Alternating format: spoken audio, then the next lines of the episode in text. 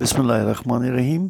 السلام علیکم۔ میرا نام عاقل ندیم ہے اور میرے انڈیپینڈنٹ اردو کے اس ہفتے کے کالم کا موضوع ہے، کیا اکیسویں صدی میں ہم سول آزادیوں سے محروم رہیں گے؟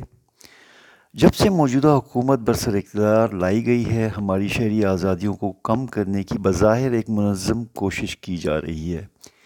ایسے حالات پیدا کیے جا رہے ہیں جن میں آزاد آوازوں کو دبایا جا سکے۔ اس کے لیے کبھی صحافیوں کو اغوا کیا جاتا ہے اور کبھی سیاسی کارکنوں کو غائب کر دیا جاتا ہے۔ اب تو نوبت یہاں تک آ پہنچی ہے کہ سرکاری ملازمین کو بھی اغوا کیا جا رہا ہے، جس کے بعد انہیں شمالی علاقہ جات کی سیر پر بھیج دیا جاتا ہے۔ عدلیہ بھی حکومتی جبر سے محفوظ نہیں اور ججوں کو مختلف طریقوں سے پسندیدہ فیصلوں کے لیے مبینہ طور پر دباؤ کا سامنا ہے۔ فیٹف کی آڑ لیتے ہوئے خطرناک قانون سازی کی جا رہی ہے، جس سے مخالفین کو لمبے عرصے کے لیے بغیر مقدمے کے حراست میں رکھا جا سکے گا۔ ممبران اسمبلی کو اجلاس میں شامل ہونے سے روکنے کی ترغیب یا دباؤ ڈالا جا رہا ہے۔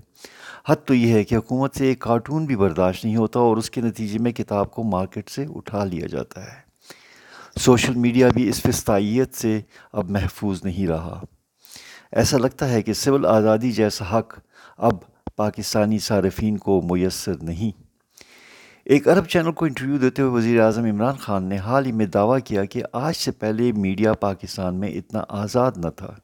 حالانکہ پاکستانی میڈیا پر اتنا برا وقت تو شاید ضیاء الحق کی عامریت کے دور میں بھی نہیں آیا تھا۔ میڈیا پر خبریں سنسر ہو ہوتی ہیں، کبھی آواز بند کر دی جاتی ہے اور کبھی تو چینل کو ہی بند کر دیا جاتا ہے۔ اخبارات کو ہدایت دی ہدایات دی جاتی ہیں کہ فلاں کالم نگار کا کالم نہیں چھپ سکتا۔ ٹی وی چینلز کو اپنے اینکرز بدلنے کی ہدایات جاری کی جاتی ہیں۔ ٹی وی شوز میں مدعوین کی شرکت پر پابندیاں لگائی جا رہی ہیں۔ میڈیا کو کنٹرول کرنے کے لیے پاکستان کے سب سے بڑے میڈیا ہاؤس کے مالک کو پچھلے چھ مہینوں سے بغیر کسی مقدمہ درج کیے جیل میں پھینک دیا گیا ہے۔ پریس فریڈم انڈیکس میں پاکستان کی ریٹنگ مسلسل گر رہی ہے۔ بعض سیاسی رہنماؤں کی کوریج پر سیاسی مقاصد کے لیے مسلسل پابندی ہے اور ہمارے وزیر اعظم سمجھتے ہیں کہ میڈیا آزاد ہے۔ ان کے اس بیان سے یہ اندازہ ہوتا ہے کہ شاید وزیر اعظم باخبر نہیں یا جو قوتیں یہ پابندیاں لگا رہی ہیں، وہ وزیر اعظم کے کنٹرول میں نہیں ہیں۔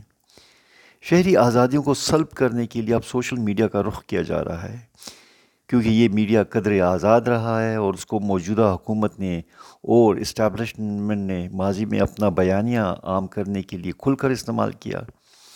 اب جب موجودہ گھٹے ہوئے ماحول میں اپوزیشن نے اس میڈیم کو کامیابی سے استعمال کرنا شروع کیا ہے تو اس پر بھی بے تحاشا پابندیاں لگانے کا سلسلہ شروع ہو گیا ہے، جس میں انتہائی سخت و ظالمانہ قوانین کا استعمال کر کے لکھنے کی آزادی کو پابند سلاسل کیا جا رہا ہے۔ اپنے حقوق کے لیے آواز اٹھانے والے سیاسی کارکنوں، کارکن بھی سخت مظالم کا سامنا کر رہے ہیں۔ چاہے بلوچستان ہو یا پنجاب، یا سندھ یا خیبر پختونخوا، سبھی جگہوں پر غیر قانونی گرفتاریاں اور اغوا ہو رہے ہیں۔ اور روز بروز گمشدہ افراد کی تعداد بڑھتی جا رہی ہے۔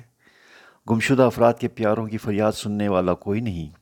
اور اس بیانیے کو فروغ دیا جا رہا ہے کہ یہ گمشدہ افراد دراصل ریاست کے مخالف ہیں اور یہی ان کا علاج ہے۔ غرض ایک لاقانونیت کسی صورتحال ہے جس میں عدالتیں بھی بے بس دکھائی دیتی ہیں۔ اعلیٰ عدلیہ اور اسلام آباد ہائی کورٹ اب تک صحافی متی اللہ جان کے اغوا کے بارے میں حکام سے معلومات ملنے کا انتظار کر رہی ہیں۔ ایس سی سی پی کے اہلکار کو اسلام آباد جیسے محفوظ شہر جس میں ہر کونے پر سیکیورٹی کیمرہ لگے ہوئے اغوا کر لیا جاتا ہے۔ مگر شہری انتظامیہ اس کے بارے میں کوئی معلومات دینے سے قاصر ہے۔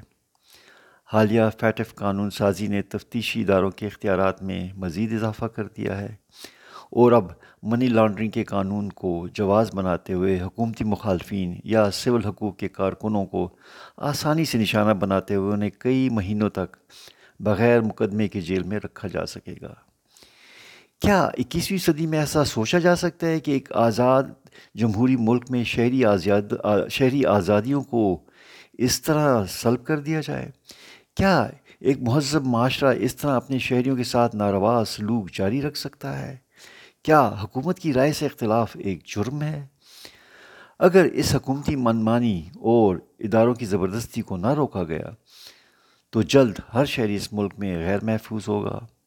اس فستائیت کا مقابلہ کرنے کے لیے ضروری ہے کہ سول سوسائٹی باہر نکلے اور اپنے حقوق کے دفاع کے لیے متحد ہو کر حکومت کو ان حرکتوں سے روکے اور ہماری کم ہوتی ہوئی شہری آزادیوں کو بچائے۔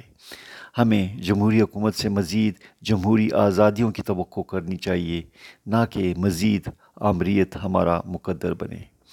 شکریہ۔ السلام علیکم۔